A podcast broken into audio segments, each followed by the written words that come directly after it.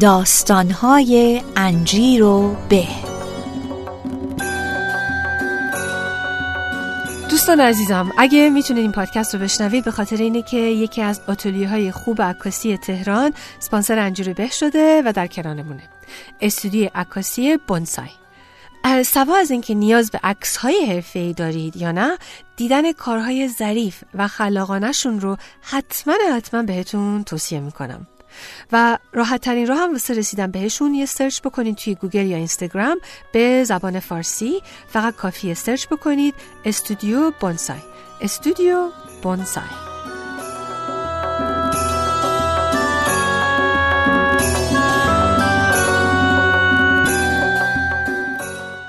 من آنچه شرط بلاغ است با تو می‌گویم. تو خواه از سخنم پند گیر و خواه ملال.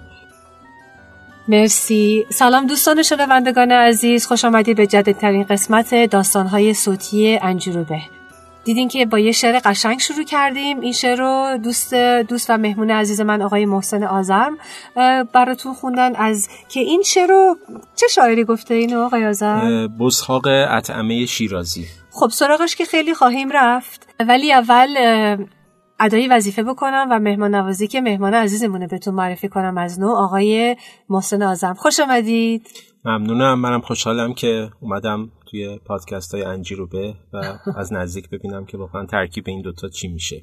فکر کنم خیلی خوب شه. تا امتحان نکردم. می‌بینیم.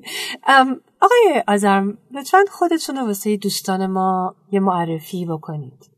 کجا دنیا آمدید؟ پیشتون چیه؟ علاقه هاتون چی هست؟ آرزوها و امیالتون چیه؟ از اینجور چیزا.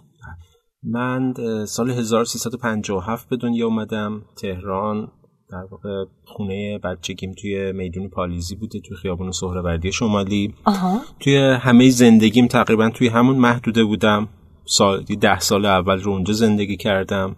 از ده سالگی از نه سالگی اومدم توی خیابون آپادانا که بازم جز خیابونای فرعی سهروردیه و تقریبا توی محدوده بزرگ شدم که دور تا دورم توی این سالها متاسفانه غذا فروشی های بی ربط و بی مزه توش زیاد شده. یعنی از این ساندویچ فروشی هایی که آره غذاهای در واقع زود سریعی که در واقع درستشون می‌کنن.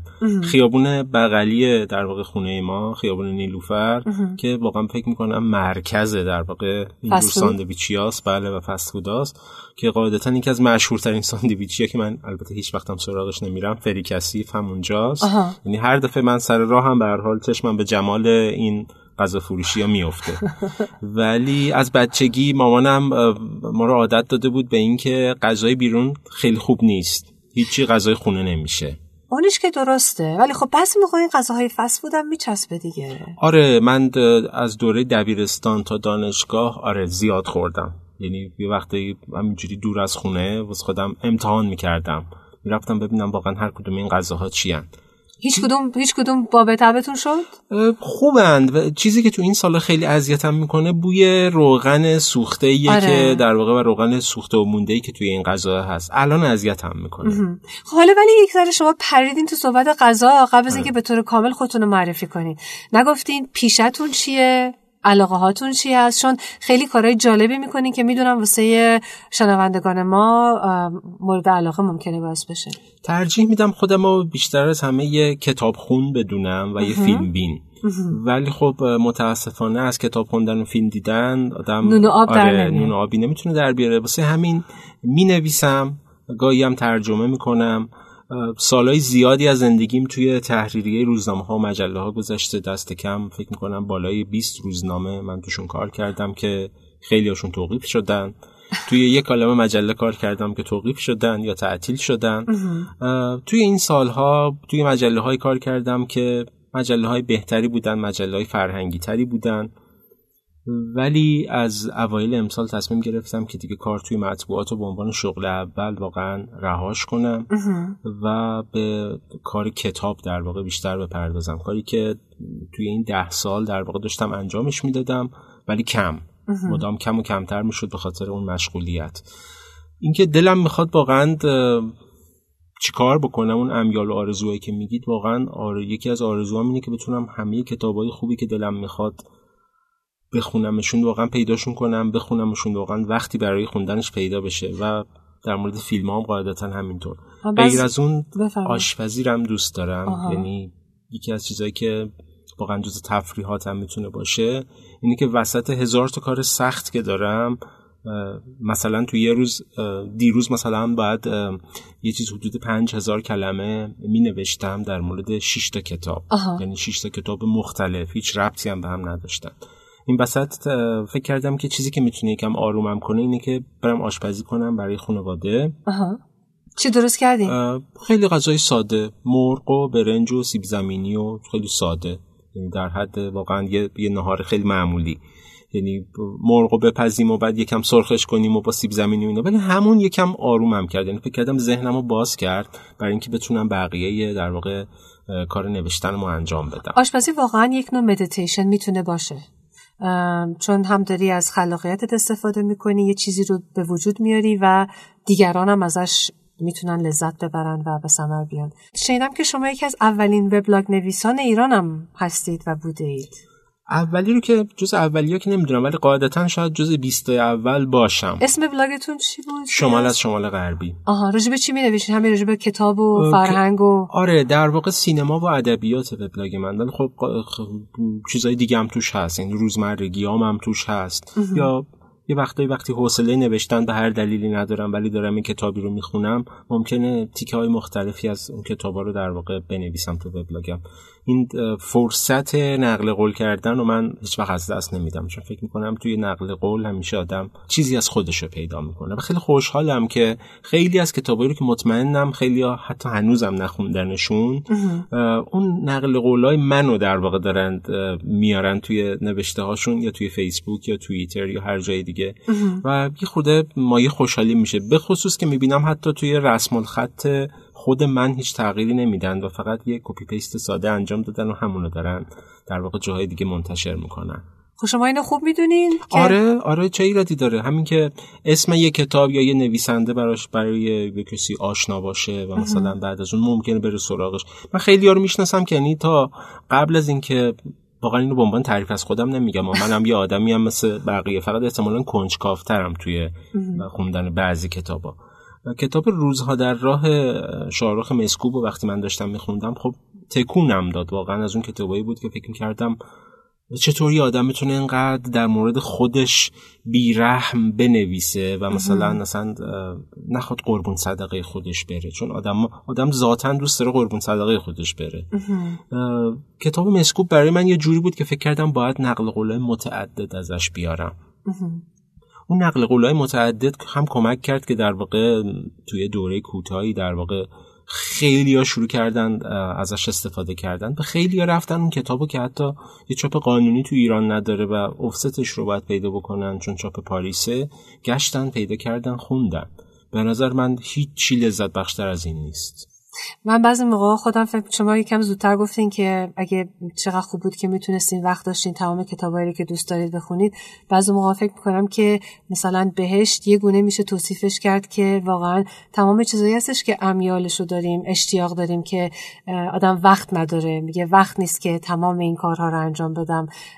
ولی شاید یک نوع توصیف بهشت واقعا همونه که موقعیتی هست جایی هست زمانی هست که با خیلی راحت آدم می‌تونه تمام این چیزهای مورد علاقش رو ادامه بده دنبالش بره و تحقیق کنه و واقعا لذت ببره.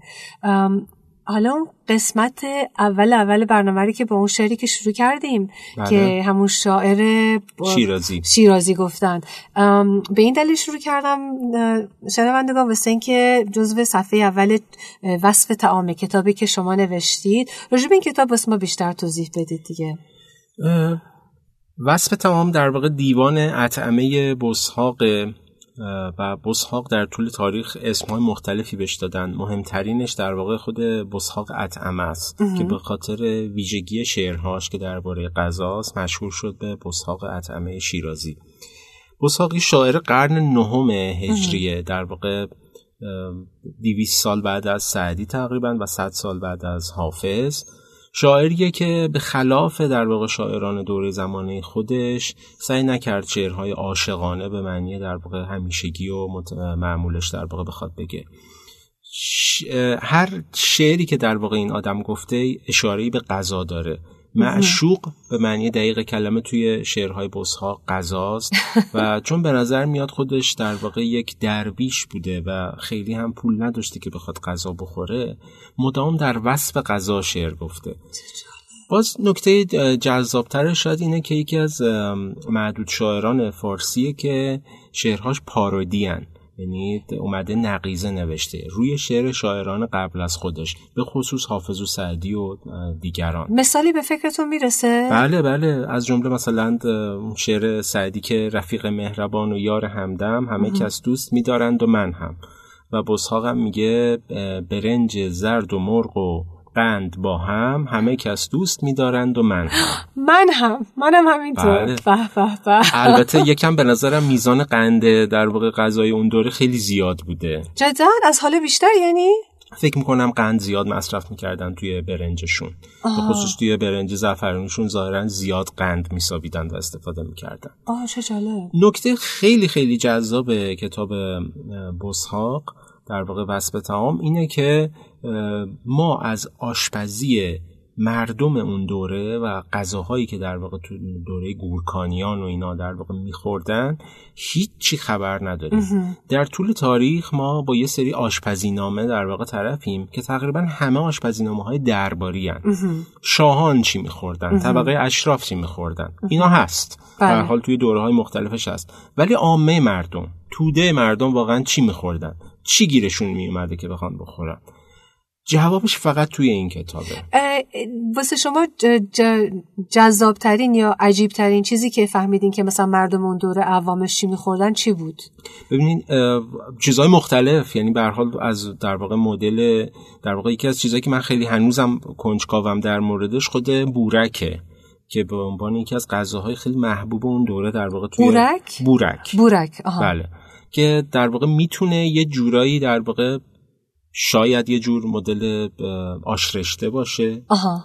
می‌تونه شبیه در واقع پیروگ روسی باشه آها. که ما پیراشکیشو در واقع گرفتیم و داریم مثلا می‌خوریم. یا به واسطه خمیری بودنش می‌تونه مثل برک ترکی باشه. سعی کردین که به خودتون درستش کنین؟ نه. نه ولی آخه چون واقعا دستور خیلی دقیقی نداره در خیلی آره. مختصر مفید فرمالیت است معمولا آره به نظر میاد که در واقع یه خمیریه که یا توی آب با آب در واقع پخته می شده و مثلا خورده می شده یا بدون آب در واقع خورده می شده اگه با آب بخوایم در واقع بخوریمش که همون میشه مدل آشرشته به نظر میاد. این چیزی که آقای دریا بندری هم تو کتاب مستطاب آشپزی در واقع گفتن. بله. اگه بخوایم خشک مصرفش کنیم که خب قاعدتا یه چیزی شبیه پیراشکی میشه.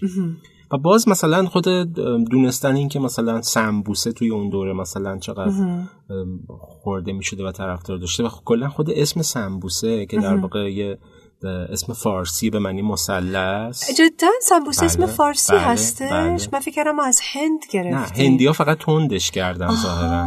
خیلی هم خب تندش سمبوسه. گفتین معنا داره اصلا کلمش بله مثلث. آها. چون ش- اون شکل در, بله، در می آوردنش بله. دیگه. بله همون شکله و خیلی غذاهای دیگه. از جمله در واقع اون چیزی که این روزا به اسم جغور بغور بیشتر میشناسنش که آقای دریا بندری هم تو کتابشون اسم حسرت الملوک رو در واقع از اینجا گرفتن غذاییه که پادشاهان باید حسرتش رو بخورن چون هیچ وقت گیرشون نمیاد همچین چیزی. اونا خود گوشت رو می‌خورن اونا بهترین ماهیچه ها رو احتمالا مصرف می‌کردن ولی این چیزیه که مردم عادی می‌تونستن چی بود؟ جغور بغور چی هست؟ جگر و چیزای دیگر و جگر سفید و سیاه و همه اینا رو با هم تیکه تیکه ریز می‌کنن با تخم مرغ و چیزای دیگه هم می‌زنن و همینجوری تفتش میدن و می‌خورن. اوه.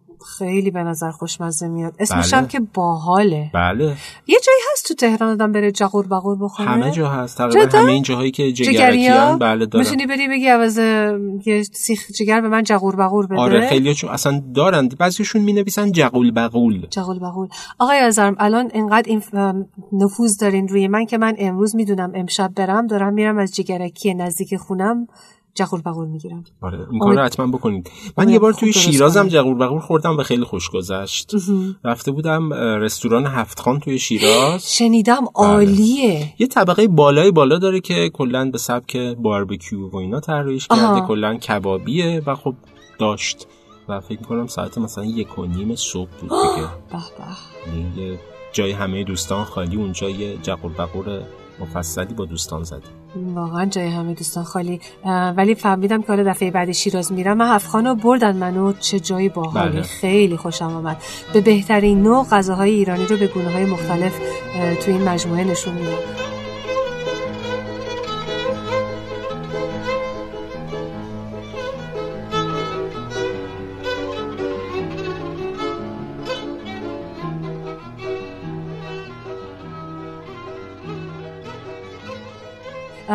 صحبت شیرازه کردین شنیدم شیراز میرین یه زیارت دیگه هم همیشه می‌کنین. بله. کجا میرین؟ اسحاق عتمه شیرازی. توی تکیه؟ چلتنان. بله. خیلی هم بامزه است. چون اونجا در واقع هر کسی که میره برای دیدن در واقع قبر اون چهل تا درویشی میره که هیچ کدومشون اسم و رسمی ندارن. یعنی یه سری سنگ قبر خالیه. من نشیده بودم می‌تونی توضیح بدین چل تنان هستن چه همین چل تا درویش چهل تا فقط؟ درویشن که در واقع ظاهرا هر کدومشون که میمرده نفر بعدی در واقع خاکش می‌کرده و طبق. افسانه ها معلوم نیست که چهلمی رو کی خاک کرده خب به هر حال یه داستان پولیسی می‌تونه خودش یا باشه جوجه تا خب مرغ اومد بله. اول بله خب اون گوشه در واقع یه قبری هست که قبر بسحاق اطعمه است و روی قبرش هم که همین بیت چیزو نوشتن زینه ها رر بگذری روزی به قبر این گدا شاد کن روح من مسکین به حلوای دعا. و از قدیم واقعا از خیلی قدیم با کنار قبر این آدم یه آشپزخونه بوده. و چون اونجا در واقع متعلق بوده به درویش خاکساریه آشپ... آشپزخونهشون اونجا بوده. آها. بعد از انقلاب در واقع دیگه اونجا رو از درویش خاکساریه گرفتن و اونجا رسیده به سازمان اوقاف. ولی کماکان آشپزخونه سر جاشه. یعنی همونجا یه وقته یادم من مثلا تو فصل مختلف رفتم. یه وقته می‌بینم حتی دیگه چربا گذاشتن روی قبر جدا آره. یه صحنه عجیبیه کلا چون به نظر میاد عکس گرفتین از این صحنه بله بله؟ بله. تو بلاگتون هست؟ توی اه، اینستاگرامم تو هست. اینستاگرامتون هست. حالا شاید فرصت خوبی آخرا میگیم ولی اینستاگرامتون بگین چه اه، آیدیش چی هستش. محسن آذر. محسن آزم M O H S E N A Z A R M. بله. چه خوب منم پس میرم تو آرشیوتون حتما میرم دنبال این میگردم. این مزار شیرازی کجا هستش؟ بین نزدیکای حافظیه است. راستش اسم اون محدوده رو من الان یادم رفته ولی خیلی جای دوری نیست. یعنی از هر کسی که تقریبا بپرسن چهل تنان کجاست آدرسشو میدن. شما یعنی واقعا هر دفعه شیراز میرین میرین سراغشون. بله. چی میگین؟ یا فقط میرین؟ میرم سر سلوات سلوات فقط میفرستین. سلوات فاتحه هر چیزی. مهم اینه که اونجا آدم بره سر بزنه به بسحاق من نه مثلا میگم ازشون که- سوال جواب می‌کنین. میگین در چه حالین دلم می‌خواست که واقعا می‌شد در واقع واقعا اگه آدم می‌تونست با دنیای در واقع مردگان یه مکالمه ای بکنه دلم می‌خواست ازش بپرسم که اگه پا می‌شد میومد الان در سطح شهر شیراز خودش احتمالا چه غذاهایی رو ترجیح می‌داد بخوره. چه خوب می‌شد می‌شد این کارا رو کرد. حالا من معمولا ولی- این سوال آخر آخر جلسه می‌پرسم ولی حالا این وسط می‌پرسم اینجوری. مثلا من دوست دارم از, از مهمونان بپرسم که اگه می‌تونستم با هر کسی که امکان پذیر بود یه شامی غذایی میخوردن چه کسی رو انتخاب می‌کردن و چرا؟ این کس می‌تونه تاریخی باشه زنده باشه معاصر باشه گمنام باشه شما کی رو انتخاب می‌کردین؟ همین بوسحاق شیرازی رو یا من آدمای زیادی رو دلم می‌خواد باشون واقعا غذا بخورم ولی خب یکیشون قطعا بسحاقه که ترجیح می‌دادم اگه می‌شد واقعا دستشو می‌گرفتم از توی قبر میآوردمش بیرون و میبردمش هم توی رستوران هفخان هم توی رستوران برنتین. اول همون می‌کرد ولی نه؟ احتمالا خب. ولی احتمالا چون چون دربیشه تر و تمیز از اونجا میومد درست میگی. راست میگی آره. نورانی بله خب و در واقع می بردمش که غذاهای جدید رو در واقع ببینه و مهمونش می‌کردم به یک کلم پلوی شیرازی خوب. برای اینکه بهش می‌گفتم بخور ببین نظرت چیه و به خصوص با این گوشتای قلقلی کوچیکی که در واقع روی کلم پلو شیرازی می‌ذارن و ازش واقعا می‌خواستم که ببینم چی فکر می‌کنه در مورد غذا. ولی دو نفر دیگه هم هستن که خیلی دلم می‌خواست یه روزی باشون چه می‌تونستم کسایی دست کم یه بار رستوران برم یا قهوه بخورم که هر دوشون در واقع مردن. یکیشون اورسن ولزه. آها. اورسن ولز کلا ید طولایی داشته توی شام و نهار خوردن. یعنی نهارش تا جایی که من می‌دونم پنج ساعت طول می‌کشید حجمش هم بزرگ شد دیگه. بله 150 کیلو خالص سینما بود. و در واقع ظاهرا توی اون پنج ساعتی که نهارش رو طول می‌داده همه چی میخورده واقعا پنج ساعت غذا بله. میخورده ولی خیلی آروم خب خیلی ولی آروم. خب ها یعنی حالا ممکنه هر روزم این اتفاق نمیافتاده ولی. وقتایی که رستوران مثلا دعوت بوده یعنی حالا دیگه لیست غذاهاش که ماشاءالله زیاده دیگه از پاچه خوک گرفته تا نمی‌دونم چی و چی و چی همه رو میخورده و این وسط. قاعدتا کلی هم نوشیدنی مصرف می‌کرده که اونا رو بشوره ببره بله پایین بله آره. ولی خب نفر سوم یکی از فیلمسازای محبوبم فرانسوا تروفو. که فکر می‌کنم اونم باید موقع نهار خوردن یا شام خوردن خیلی آدم جالبی به نظر با می‌رسید فرانسوا تروفو غذای ایرانی می‌خواستیم بخوریم یا فرانسوی؟ قطعا غذای ایرانی بهش می‌دادم ولی چی بهش می‌دادین؟ قرمه سبزی. فکر کنم خیلی خوشش آره. میاد ولی ممکن بود بعدش براش یه قهوه فرانسه بگیرم که بشوره ببره. بعد قرمه سبزی قهوه فرانسوی می‌خوره به نظرتون؟ آره می‌تونم یه خواهی داستان خاطره براتون تعریف کنم. بفرمایید. آقای محمد قائد یه بار نوشته بودن که در واقع چندین و چند سال پیش یه خارجی میاد ایران نمی‌دونم آمریکایی بوده یا. اروپایی بوده. بعد میبرنش توی یکی از این رستوران های سنتی که ظاهرا نزدیک راه آهن و اونجا هست بعد براشون قرمه سبزی سفارش میدن بیارن ظاهرا قرمه سبزی اون روز خیلی چرب بوده. و این دیده که از گلوش درست نمیره پایین و اینا. میگه که یه قهوه فرانسه برای من بیارید. قهوه رو میارن و این شروع می‌کنه وسط هر دو لقمه که می‌خوره یه قلوب قهوه هم در واقع سر می‌کشه. و مردم داشتن این رو تماشا می‌کردن. آقای قاید نوشته بود که چند چند وقت بعدش در واقع گذر یکی دیگه افتاده بود به اونجا دیده بود که خیلی از مردم دارن قرمه سبزیشون رو با قهوه فرانسه می‌خورن. ولی من هنوز بخوام تجسم کنم به نظر من این دوتا نه قاعدتا باید چای خورد بعدش آره ولی با خب. نبات احتمالا اه، ولی اه، جالبه واسم که اسپردین از این دو فیلم ساز که میگین دلتون می‌خواست که با اینها فرصتی داشتین که نون با هم یه به قول خارجی ها you break bread together با هم دیگه تیکه نونی رو صرف می‌کردین برسیم به این فعالیت های شما در سینما که شما گفتین نقد در راجب فیلم و اینها می نویسید و علاقه بسیاری دارید به سینما درسته؟ بله ام، ام، چی فکر می‌کنین راجع به تقاطع سینما و غذا؟ شنیدم که اونم یکی از اه، اه، م- م- موردای مورد علاقه شماست. بله یه چند سالی هست که در واقع روی این قضیه آشپزی و سینما هم دارم یه کارایی می‌کنم در واقع یه یادداشتایی برداشتم در مورد فیلم هایی که توشون آشپزی خیلی مهمه و غذا پختن.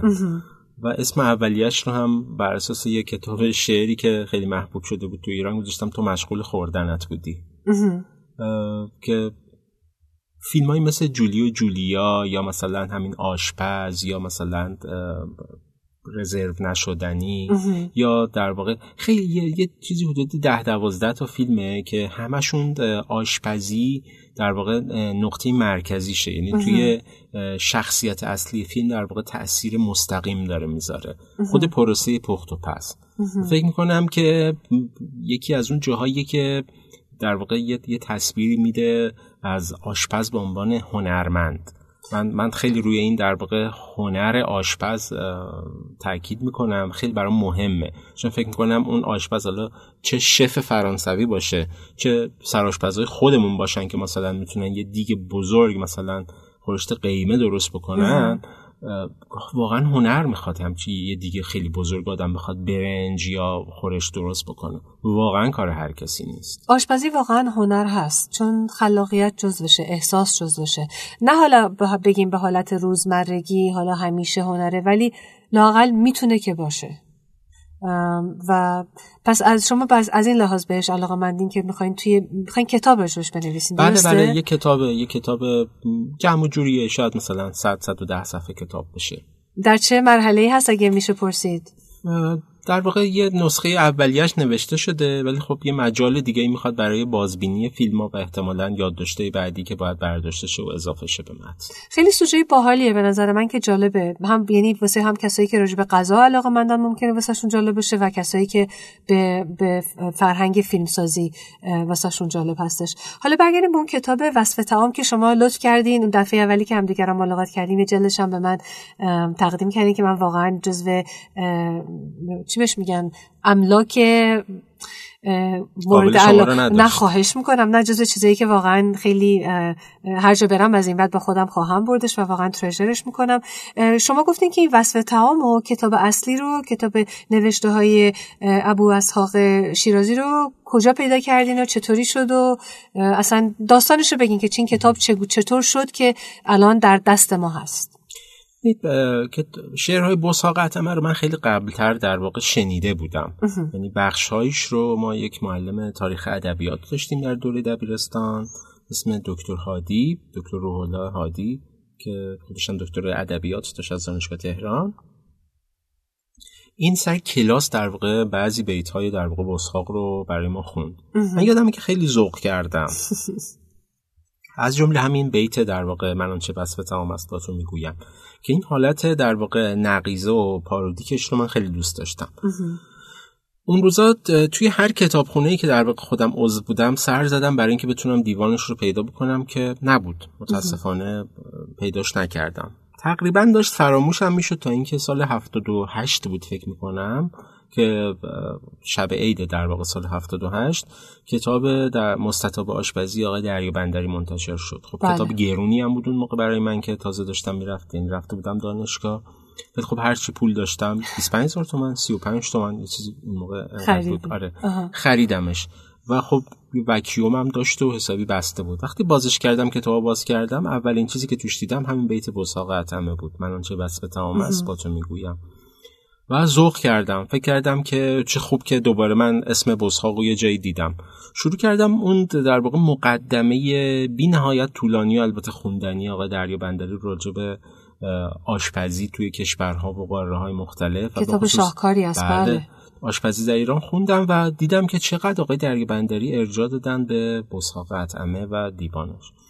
بازم موند و در واقع جایی رو پیدا نکردم که بتونم این کتاب بگیرم و خودم اصل شعرها رو در واقع بخونم. پراکنده هایش رو این برون بر توی کتاب تاریخ ادبیات به حال چون توی خونمون از قدیم بود می‌دیدم و میخوندم ولی همه در حد سه چهار بیت و نهایت یه دونه غزل بود. سال 82 شنیدم که دیوانش منتشر شده در واقع مؤسسه حافظ بنیاد فارس شناسی حافظ شناسی با همکاری میراث مکتوب اینو چاپ کرده. ولی بازم طبق همه سالهایی که گشته بودم دنبالش پیداش نکردم. بعد فهمیدم که دلیلش اینه که اولا تیراژش پایین بوده بعدم اینکه کتاب یه جورایی درس دانشگاهیه و اصلا توضیح خیلی خوبی نداشت. طول کشید و تقریبا بیخیالش شده بودم تا اینکه چند سال بعد توی سفر شیراز خیلی اتفاقی اون کتاب رو من توی کتاب فروشی پیدا کردم. همون نسخه چاپی رو. آه چه خوب. چاپی رو پیدا کردم. چه جالب که تو شیراز پیدا بله، هر بله، جایی. بله. خیلی برام جذاب بود. شروع کردم خوندنش رو کلی باش میخندیدم و کیف می‌کردم ولی اصلا هیچ برنامه نداشتم برای اینکه بخوام در واقع این رو کار بکنم. تا اینکه یکی از دوستام که توی در واقع دانشگاه تورنتو اون موقع درس می‌خوند بهم گفت که توی کتابخونه اونجا در واقع همچین کتابی هست. و چون من از قبل بهش سپرده بودم گفت یه دونه هست می‌خوای من اسکن شدهش رو بگیرم برات بفرستم. گفتم که بفرست. وقتی فرستاد دیدم که تصحیح میرزا حبیب اصفهانی اون نسخه و نسخه چاپی نیست. در واقع نسخه خیلی قدیمیه. بهش گفتم که من اینو اصلش هم می‌خوام. گفت که دیگه اصلش که نمی‌تونی از دانشگاه بخوای بگیری و اینا. این نسخه اسکن شده شو میدم. فکر کردم که خوبه که از روی این در واقع شروع کنم به کار کردن. این وسط ها وسط در واقع کتابگردی های خودم توی کتاب فروشی هایی که معمولا کتاب های کهنه قدیمی خطی و این چیزا دارم به یکیشون گفتم که من دنبال این که کتاب میگردم. گفت که فکر می‌کنم بتونم پیداش بکنم. و چون فکر می‌کرد کتابی رو که در واقع داره برای من میاره کتاب چاپیه یه قیمتی رو به من گفت که اصلا قیمت زیادی نبود. مثلا گفت یه چیز حدود 60 70 هزار تومان. من گفتم کتابو می‌خوام. یک هفته بعد که رفتم کتابو بگیرم گفت من بهت قول داده بودم که اینو بیارم. قیمتم همینو بهت گفتم. ولی این در واقع چاپ سنگیه. من اشتباه کردم قیمتشو. گفتم خب حالا من چیکار کنم؟ گفت قیمت این یه چیز حدود 150 هزار تومنه. آها. ولی من بهت همون 70 هزار تومن میدمش. گفتم خوب. که آره دست شما درد نکنه. از روی همون من نشستم در واقع به ویرایش کردن. ویرایش نه به معنی اینکه چیزی رو بخوام توش تغییر بدم. به معنی اینکه توی اون دوره هم به حال این کتاب غلط چاپی داشته بدخونی داشته. ما به حال توی حروف چینی که ماکان این مشکل رو به حال توی کشور غیر فارسی زبون در واقع این چاپ شده. حروف در واقع پ و گ و ژ و اینا رو نداشتن بله. بله. و در واقع تر تمیز کردنش و کارهای دیگه که در واقع می‌تونه زیر مجموعه در واقع ویرایش باشه. فکر کردم علاوه بر این بیام یه مقدمه مختصر تحقیقی هم بنویسم درباره این که اصلا بسحاق کیه؟ میرزا حبیب اسفانی که این متن رو تصحیح کرده کیه؟ و ارزش و اهمیت این کتاب رو هم در واقع توی هم توی تاریخ ادبیات هم به لحاظ فرهنگ آشپزی در واقع تا یه حدی توضیحش بدم. این کار رو هم که انجام دادم و فکر به خودم فکر کردم که خب این کارم کردم ولی کماکان این کار من نیست. یعنی به حال من من کارم یه چیز دیگه است. فکر کردم بیام تمام چیزایی که تو این سالها برای خودم یاد داشته که در مورد غذا خوردن آشپزی صبحانه نیمرو بستنی همه اینا داشتم و جمع کنم بشینم از سر بنویسمشون و یه مؤخرم در واقع کنارش بذارم که اسمشو گذاشتم خوردنی ها کم نیست. خدا رو شکر. بله. منو تو کم خوردی دوستان راستی می‌خوام بهتون اطلاع بدم که به غیر از پادکست سازی شرکتی به اسم زیرک به راه انداختم و کارمون digital marketing و محتوا سازیه. اگه شرکت و برندی هستید که نیاز دارید که در فضای مجازی و در شبکه های اجتماعی خودی نشون بدید و برند سازی کنید بیایید سراغ ما زیرک ها یا می‌تونید با خودم تماس بگیرید یا اینکه search کنید در اینستاگرام و گوگل به زبان انگلیسی zirakmedia.com این چقدر خوبه و دوستان چاپ الان کتاب در چاپ دومه درسته؟ بله بله وصف تمام در چاپ دوم است و نشر چشمه که شما با چشمه هم مثل که ارتباطاتی دارین درسته؟ بله من از سال 85 توی نشر چشمه کار می‌کنم. اوایل در واقع و تا همین الان در واقع دبیر بخش کتاب های سینمایی نشر چشمه بودم. همین الان هم هستم. ولی حالا یه کاری کوچولوی دیگه هم قراره توی نشر چشمه بکنم که به وقتش حالا میشه در موردشون بعدا صحبت کرد. نشر چشمه می‌خواد راجع به غذا و اینا بیشتر کتاب چاپ بکنه؟ بستگی داره بستگی به کتاب داره. از جمله حالا یه کتاب دیگه ای هست که خود من البته نمی‌دونم کی تموم بشه ولی یه کتابی هست به اسم سفره اطعمه که در واقع نوشته یه میرزا علی اکبر خان آشپز باشیه که آشپز ناصرالدین شاه بوده و این رو هم من جز برنامه‌مه که در واقع اونجا کارش کنم. چه باحال. واقعا مشتاق خوندن این کتاب هستم. حالا تو این کتاب اطمعه میگیم و اشربه. از شراب و اینای اون دوره چیزی جالبی داریم به ما بگین؟ از نوشیدنی های این دوره. نوشیدنی ها خیلی توی این کتاب پررنگ نیستن. در واقع حالا هستن و نه اینکه بگم که مثلا خیلی توشون مثلا زیاد نیست ولی بیشتر خوردنی هاست مثلا چای اون موقع بوده دیگه؟ نه چایی که چای نبوده, هنوز؟ چایی که نبوده. آها قرن نهم هنوز نبوده. چایی که دوره ناصرالدین شاه وارد ایران میشه. خب پس مثلا چی چی می نوشیدند ببینید اینجا چیزی در واقع به وضوح نگفته ولی فکر می‌کنم سالها بعدترش در واقع قهوه وارد ایران میشه. هنوز اون موقع قهوه هم نبوده. به نظر میاد دم نوشایی که در واقع توی همین عرقیات. آره عرقیات و چیزهایی که به حال توی فارس در واقع کاشته می‌شده. به حال استان فارس از این جهت خیلی جذابه که تقریبا همه اون چیزهایی که ما به عنوان در واقع دم نوش می‌شناسیم اونجا یه جورایی پرورش داده میشه دیگه. از گلگاو زبون تا چیزای دیگه همه اونجا هست. شما حتما جای خوب می‌شناسین تو شیراز برای کرمپلو برای عرقیات. بله اگه کسی دنبال در واقع عرقیات و دم نوشا و اینا باشه که حتما می‌تونه پشت ارگ کریم خان بره. یه سری مغازه خیلی خوب اونجا هست که همشون هم کیفیت خوبی دارن. نگاه کنیم من باور دارم اینو. مثل که اتفاقا سه سال پیش که رفتم تصادفا رفتم با یکی از این مغازه دارا یه خانم اومد یه جور هزار تا سوالا میکن که این این مریضیمه چی بخورم این کار. قشنگ خیلی داشت آقای پشت سکو نشسته بود فروشنده با با آرامش ولی با با اطمینان و دانش کامل خیلی چیزا رو می‌تونست خوب به ایشون توصیه بکنه. بله اونجا هم درجه یکن. از جمله اول بازار اونجا توی شیرازی عطاری عدل هست که اونم خیلی خوبه. شما عرقیات محبوبی دارین؟ من بله با بهار نارنج و کاسنی. کاسنی که خیلی بله. خوبه. بیت مشکم دوست دارم. تابستونه آوز خودتون شربت خوشمزه درست می‌کنین؟ شربت خیلی نه نه من ترجیح میدم شربتش نکنم. یعنی عرق رو فقط با آب قاطی بکنم. خب حالا یه سوال شیرینش نمی‌کنم. یه سوال تقریبا به زیاد ربطی نداره ولی پاتاقتون تو تهران کجاست مثلا؟ اهل کافه نشینی حتما هستید. اهل کافه نشینی هستم ولی خیلی کمتر از چهار پنج سال گذشته. چرا؟ وقت کمه؟ وقت کمه سن و سال خودم هم داره میره بالا باید بیشتر کار کنم. بیشتر کار کنین رو چی؟ کار کنین رو کار کردن یا؟ کار کنم بیشتر بخونم بیشتر ببینم احتمالا اون وسط ها بنویسم. برای من نوشتن کار سومه. کار اول برای من خوندنه کار دوم دیدنه و کار سوم در واقع نوشتن ولی کار سومه که پول اول و دوم در میاره بله؟ بله بله.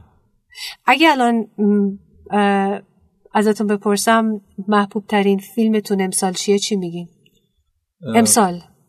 سینمای ایران؟ سینمای ایران و سینمای خارج. توی سینمای ایران از فیلم که امسال اکران شده؟ بله. توی فیلم که امسال روی پرده سینما دیدم من اجده وارد می شود خیلی دوست داشتم. جدا خوب بود؟ من آره. خیلی من دیدم. داشتم. فکر کنم واقعا چرا خوب بود؟ اه، مرزهای جدیدی توی خلاقیت باز کرده بود. آها. فکر می‌کنم که ما به این خلاقیت نیاز داریم و اینقدر در واقع به کسی که بیاد برامون داستانهای باور نکردنی تعریف کنه آهان فانتزی بود؟ آره از دل واقعیت در واقع داره یه دروغی رو در واقع خیلی قشنگ تعریف می‌کنه یه افسانه ای توی کاش که رفته بودم زندگی. دیده بودمش. خب الان می‌تونید دیویدیشو بخرید ببینید. دیویدیش هست آها. خب وقت خارجی چی؟ کنارش در فیلم فروشنده آقای فرهادی هم هست. اینم این فیلم رو هم همونقدر دوست دارم. فکر می‌کنم خیلی فیلمیه که با یه بار دیدن ممکنه آدم از خودش بپرسه خب که چی؟ من که قبلا فیلم های بهتری از فرهادی دیدم. ولی توی بار دوم و سوم وقتی میبیندش تازه فکر می‌کنه که اوه چه ضربه مهلکی داره فیلم به تماشاگرش می‌زنه. حالا که امسال رو نگیم بگیم روی هم رفته من می‌دونم بعضی موقع این سوال اتفاقا سخته. ولی محبوب ترین فیلم شما چیه؟ من محبوب ترین ندارم محبوب ترین ها دارم. محبوب ترین هاتون مختلفن. ببینید مثلا توی سینمای غیر ایرانی در واقع بخوایم بگیم فیلم 400 ضربه فرانسوا تروفو رو خیلی دوست دارم جز فیلم عمرمه. همینطور فیلم ژولو جیم باز مال تروفو. فیلم مرد سوم کارول رید رو خیلی دوست دارم. زیادن واقعا مثلا بالای 20 تا فیلمن. چشمان باز بسته استنلی کوبریک رو خیلی دوست دارم. اون فیلم عجب غریبی بود. آره ولی من فکر می‌کنم تا حالا یه پنجاه باری دیدمش. من استنلی کوبریک رو خیلی دوست دارم. ولی مثلا محبوب ترین فیلمم که فکر نمی‌کنم هرگز انتظار داشته باشین 2001 خیلی فیلم من عاشق اون فیلمم. یعنی اون فیلم رو خیلی دوست دارم. آخراش هم که اصلا مثل واقعا انگار آدم در یک عالم دیگه میره. بسیار فیلم جالبیه. و جالبه که اینقدر قدیمی شده ولی هنوز هنوز نوعه. هنوز نوعه. هنوز و حتی وقتی می‌دونی که آخرش چی میشه هنوز وقتی نگاه می‌کنی هنوز آدم اون احساس دلهوره حراس کنجکاوی همه چی رو داره. واقعا یه نبوغی بوده. ولی چشم های آیز وایت شات رو دقیقا بیکم بسام عجیب و غریب بود. البته یک بار دیدین فیلمو؟ یک بار دیدم. اینم از اون فیلمایی که فکر می‌کنم باید بارها و بارها آدم تماشاش بکنه تا باش آشناتر بشه. من معمولا در مورد فیلم ها به خصوص فیلم هایی که فیلم های بزرگی هن ولی تو بار اول ممکنه خیلی به چشم نیان همیشه میگم که دیدار اول با این فیلم ها شبیه دیدار اول دوتا آدمه با هم. بار اول وقتی میشینن طول می‌کشه تا. یخشون با هم باز بشه و مثلا مثلا بخوان بفهمن که راجبی چی دارن با هم حرف می‌زنن. بار دوم یکم صمیمیتر میشن و بار سوم ممکنه حتی بدونن که یک نفر مقابلشون مثلا پنج دقیقه بعد ممکنه چه کلمه از دهنش در بیاد. درست میگی.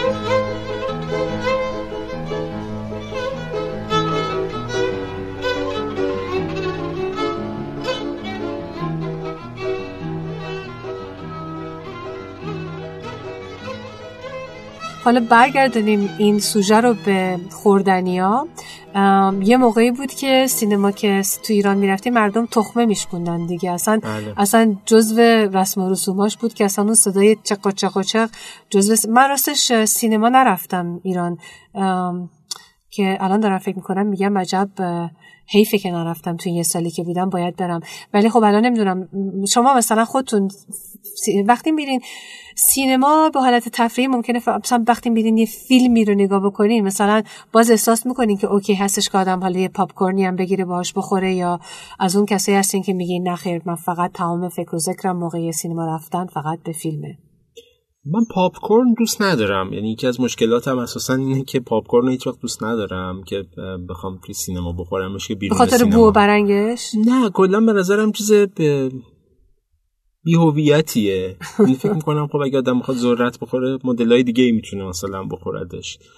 ولی مشکلی ندارم با اینکه توی سینما کسی پاپ کورن بخوره یا چیز دیگه بخوره. خودتون چیزی خودم اگه گشنم باشه می‌خورم. اگه گشنم باشه البته من توی به خصوص تو روزای جشنواره جشنواره به خصوص که مجبورم مثلا ممکنه توی یه روز پنج تا فیلمو ببینم. توی فیلمم حتما یه بیسکویت ساق طلایی دارم که اونو می‌تونم در طول روز بخورمش و غیر از اون بیشتر قهوه می‌خورم یا چایی ولی دیگه تخمه اینا که دیگه رسم نیست. تخمه رسم نیست. ولی الان توی بعضی سینماها از جمله سینما آزادی البته الانشو دیگه نمی‌دونم یه سالی پیش رو یادمه. در حد ماست و چیپس و اینا هم در واقع ملت اجازه داشتن که بیارن توی سالن بخورن. حتی شنیدم یه رستوران میگم رستوران یه سینمایی بود که مثل که می‌گفتم غذا آدم می‌تونست شاید اشتباهی شنیدم. غذا هم نیاره ولی به هر حال همون صدای در واقع چیپس و شکستن چیپس و اینا به نظرم خودش زیاده. ولی مهم نیست مهم اینه که به نظرم سالن سینما پرشن. من به عنوان یه تماشاگر خوشحال میشم از اینکه سالونا پر باشه حتی به قیمت اینکه ملت با پاپ کورن و چیپس برن تو. خب حالا صحبت دوباره همین از خوردنی رو بکنیم. ازتون نپرسیدم که خاطرات خوشی که دارین از بچگی راجع به غذا و خوردنی ها چی هست؟ خاطرات خوش که زیاده از خوردنی های دور بچگی. یکی از تفریحات ما تو دور بچگی اون بود که بتونیم خودمون بستنی بسازیم. جدا؟ با در واقع با شیر و در واقع اون پودرهای کاکائویی که اون موقع توی دهه 60 اول هفتاد خیلی هم با کیفیت نبودن. آها. توی ایران بود. اونا رو هم بزنیم و مثلا در, در واقع بستنی کاکائویی شکلاتی خیلی معمولی رقیق در واقع بس خودمون درست بکنیم و بذاریم یخ بزنیم ولی خب بعدش این بود که به محض اینکه در میومد از توی فریزر شروع کرد وا رفتن و باید درجه خورده می‌شد. من خوشبختانه توی خانواده بزرگ شدم که مامانم آشپز خیلی خوبی بود. هم توی در واقع پخت و پس غذا هم توی در واقع چیزهای دیگه مثل حلوا. من یادمه که حلوایی که مامانم درست می‌کرد واقعا توی خانواده در واقع نظیر نداشت. جدن. به لحاظ رنگ و در واقع یه جور طلایی می‌شد.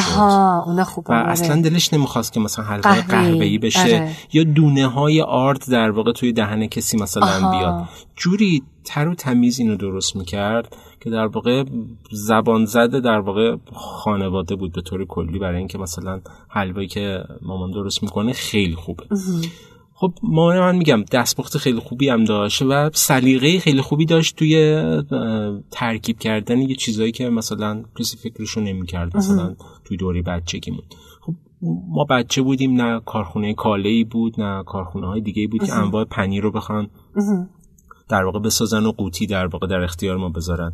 من یادم مامانم یه وقتایی خودش در واقع زیره رو در واقع ترکیب می‌کرد با پنیر با گردو در واقع اینا رو مخلوط می‌کرد و مثلا میذاش برای مثلا ما که بخوایم بخوریم. و یادم که واقعا ترکیب خیلی خوبی بود.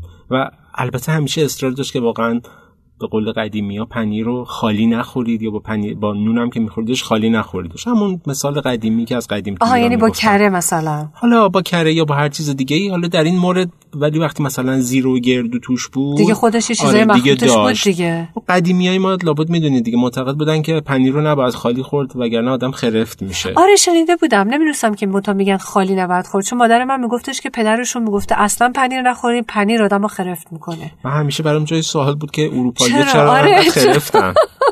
فرانسوی که اینقدر آره. پنیر دوست دارن خرفتم نیستن اونقدر. حالا صحبت این نون پنیر رو کردین. اولا منو گشنه کردین. دوما شما نون محبوبتون چیه؟ تافتون بربری سنگک؟ من نونا رو کلا دوست دارم یعنی ولی نون مصرفیمون توی خونه تافتونه. تافتون؟ چه چرا؟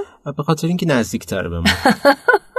فلاز تنبلی. آره یعنی به حال توی محله ما دو تا نون تافتون هست که در واقع میشه ازش خرید. نون لواشی محلمون انقدر ماشینیه که ترجیح میدم ازش در واقع نگیرم و انقدر نازوکه که فکر می‌کنم فقط به درد درست کردن سمبوسه می‌خوره. حالا منم نزدیکم دو تا نون بربری نون سنگکی یه ذره دورتره. اینه که با وجودی که سنگک به نظرم نون سالمتریه و بله. بعضی موقع ها با بعضی چیزا خوشمزه ترم هست تنبلی دیکته می‌کنه که من هر روز بربری می‌خورم ولی خب شکایت. شکایت هم خوبه. شکایت هم ندارم والا مثل که من سالیان سال حسرت میخوردم که برم نونوایی نگاه کنم نون, دا... نون داغ و تازه بربری اینا رو بخورم اینی که شکایتی با ندارم نون تازه همه چی خوبه وای خیلی یکی از خوبه. یکی از چیزهایی که یادمه توی دوره بچگی خیلی لذت بخش بود این بود که بابام جمعه ها بعد از ظهر وقتی می‌رفت قدم بزنه که حالا عادتش توی من. مونده توی قدم زدن سر راه نون بربری تازه می‌گرفت می آورد و داغ بی نهایت داغ. وقتی می‌رسید خونه من عاشق این بودم که یکم با خامه مثلا یا مثلا یکم با اصل و مثلا. مربا و نمی‌دونم کره و اینا در واقع یه چیزی بخورم باشی در حد دو سه لقمه. و فکر می‌کردم واقعا زندگیه به خصوص برای اون سن و سال که آدم فکر می‌کرد جمعه داره تموم میشه و فردا آره. دوباره باید بریم مدرسه آره. و زهرمار می‌شد زندگی به کاممون. اون خوردن اون یه لقمه در واقع یه شیرینی ایجاد آره می‌کرد. خیلی خوب بود. هرچند تلویزیون موقع یه برنامه های پخش می‌کرد که آدم افسرده می‌شد کلا. شبای قبل از مدرسه شنبه رو میگین؟ جمعه بله رو بله میگین؟ جمعه ها یه سری برنامه اقتصادی و سیاسی و تحلیل خبر و این چیزا بود که واقعا افسرده کننده بود. خب ولی خب خدا رو که نون بربری داغ بله و خامه ای که پدر با خودش می آورد رها می‌کرد شما رو از این افکار افسردگی و اینا. خب بگم آقای آزرم که تمام این مدتی که با همدیگه حرف زدیم حتی یک ثانیه هم توش افسردگی نبود فقط توش نشاط و هیجان بود. و من فکر کنم که لاقل یه دفعه دیگه هم باید به این مهمون ما بشین و این دفعه. شاید بیشتر مثلا بشینیم تجزیه و تحلیل بکنیم که این آقای ابا اسحاق شیرازی چیا می‌گفتن و چیا نمی‌گفتن. شنوندگان عزیز حتما تو توصیه می‌کنم که برین و این کتاب رو بخونید. خیلی جالب هستش. به راحتی میشه به دست آورد دیگه نه آقای بله؟ بله. تقریبا توی تو هر هر کتاب؟ فروشی به قول قدیمی ها بله هر کتاب فروشی معتبر به قول بزرگترامون. توی شعبه های نشر چشمه شهر کتابا هر جایی که برن در واقع کتاب هست برای اینکه بخوان بگیرنش. این رو هم واقعا بگم که این این حرف من نیست. این حرف آقای دریا بندریه که شعرهای بساق اطعمه شیرازی در تاریخ ادبیات جهان به لحاظ در واقع تیزی زبان به لحاظ تنز و به لحاظ کاری که در زمینه در واقع کار با غذا کرده تکه یگانه است واقعا. خب واقعا یگانه است. من نمی‌تونم به هیچ کتاب دیگه ای فکر کنم که یه کسی نشسته یه کتاب شعر رو راجع به غذا نوشته. بعد از بساق این کارو کردن ولی هیچ کدوم به خوبی بساق نشدن. بعد از بساق کی این کاری کرده؟ از جمله شاعری به اسم صوفی محمد هروی. آها. که اونم دیوانش در اومده ولی خیلی شعرهای ضعیفه در مقابل بساق در دوره معاصر کسی رو داریم که همچین کاری رو انجام داده؟ فکر می‌کنم اوایل دوره پهلوی یه نفر این کارو کرده که البته من کتابش رو ندیدم. اسمشون به خاطر داریم؟ اسمش رو نه متاسفانه یادم نمیاد. و اون هم دیوانش نیست. یعنی اصلا شعرهایی که در مورد آه، اسم د- چیز دیوان حکیم سوری. پس در واقع یه ژانراییه که الان هنوز جاش هست الان در دوره معاصر یکی کسی این کارو بکنه بله، فکر کنم بله. خیلی جالب من خواهد فکر بود. می‌کنم به خصوص الان که دوباره بازار در واقع آشپزی در واقع رونق گرفته و مردم به خوردن علاقه بیشتری نشون میدن به هر دلیلی. یه دلیلش البته قاعدتا اینستاگرامه و عکسای رنگارنگی که میشه توش گذاشت. فکر می‌کنم جای همچین چیزهای خالیه. برای اینکه به حال یه جورایی مثل اینه که الان اینستاگرام به غذاهایی که مردم می‌خورن و عکس می‌گیرن ازش داره همین کار رو انجام میده. درسته. در واقع یه فرهنگ آشپزی داره یاد میده. ولی خب به حال در اون امکان تقلب هم هست دیگه. مردم مخصوصا همه غذاها رو که عکسشو نمی‌ذارن اون غذایی که خوش رنگتره می‌ذارن. اونایی که لاقل با سلیقه هستن کسی هست به اسم مارتا سورت در آمریکا که به عنوان مثلا ملکه سلیقه و آشپزی و اینجور چیزا هستن. ولی جالبه که تو همه چی واقعا با سلیقه هستن. ولی یه جوکی بود چون اینستاگرام پیجشون عکسایی که از غذاها می‌گرفتن انقدر عکسای بدی بود که خدا می‌دونه. ولی خب قبول دارم که مثلا توی اینستاگرام هممون به قولی ادیت می‌کنیم دیگه چیزای خوب رو می‌ذاریم. ولی در واقع همونجور که گفتین یه آرشیوی هم بالاخره بلجبار داره ایجاد میشه. من شخصا که خیلی خوشحالم که غذا آشپزی رونق گرفته واسه اینکه ما صحبتش رو قبل از اینکه ضبطم بکنیم داشتیم به هم می‌کردیم که آشپزی نه تنها هنره واقعا خیلی خوبه واسه اینکه یک روش بسیار خوبیه که آدم بتونه هم فرهنگش رو حفظ بکنه همین که بتونه فرهنگش رو منتقل بکنه به دیگران. به یک گونه خوشمزه و دلپذیر که باب طبع اونها هم باشه. خلاصه دوباره پس هی حرفمون گل می‌گیره می‌خواستم خدافزی کنم ولی می‌خواد گل گرفت. پس خیلی متشکرم که اومدین آقای آزر پس اگه جور دیگه ای هستش که اگه بخوایم به دوستان بگین شماره پیدا بکنن در فضای مجازی به غیر از اینستاگرامتون. خب به غیر از اینستاگرام که من وبلاگم که هست شمال از شمال غربی در پرشین بلاگ صفحه فیسبوک هم دارم ولی خب یه چند وقتیه که خیلی فعال نیست آها. در اینستاگرام بیشتر فعالم به خاطر اینکه فکر می‌کنم جای جمع و جورتریه پر از رنگه و همین رنگی بودنش رو در واقع دوست دارم ایمیدیت هم از خوبه دیگه آره. الان به, دو به این دوره می‌خوره به قولی وبلاگ اومد یه چیزای دیگر رو جا بله. گرفت حالا پادکست و ولاگ و اینجور چیزا میان جای چیزای دیگر رو می‌گیرن و اینجور چیزها. خب متشکرم دوستان شنوندگان از اینکه وقتتون به ما دادین. امیدوارم که لذت بردین.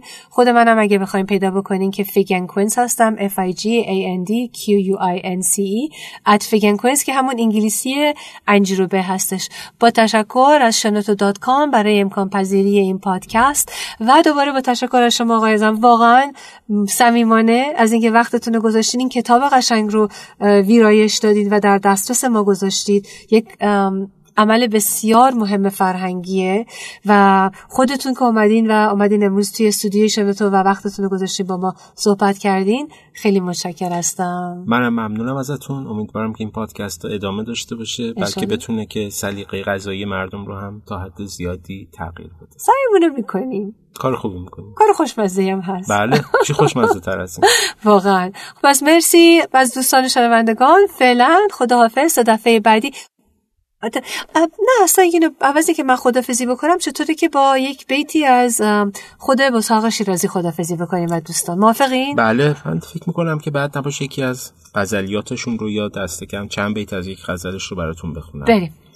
شیخ سعدی فرماید از هر چه می رود سخن دوست خوشتر است. پیغام آشنا نفس روح پربر است. شیخ بسحاق در جواب او گوید در شعر من از آن همه ذکر مزعفر است که از هرچه می رود سخن دوست خوشتر است. بوی کباب می رسد از مطبخم به دل پیغام آشنا نفس روح پربر است.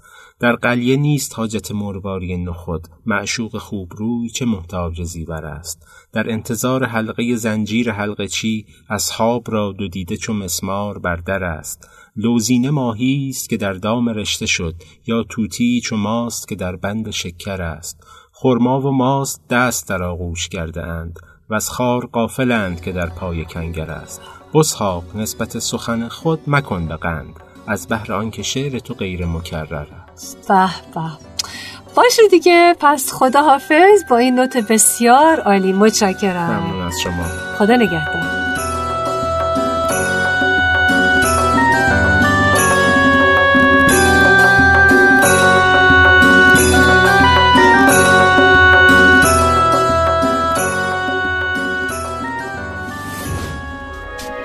شما هم می‌تونید دقدقه ها و تجربه های خودتون رو با دیگران به اشتراک بذارید. شنوتو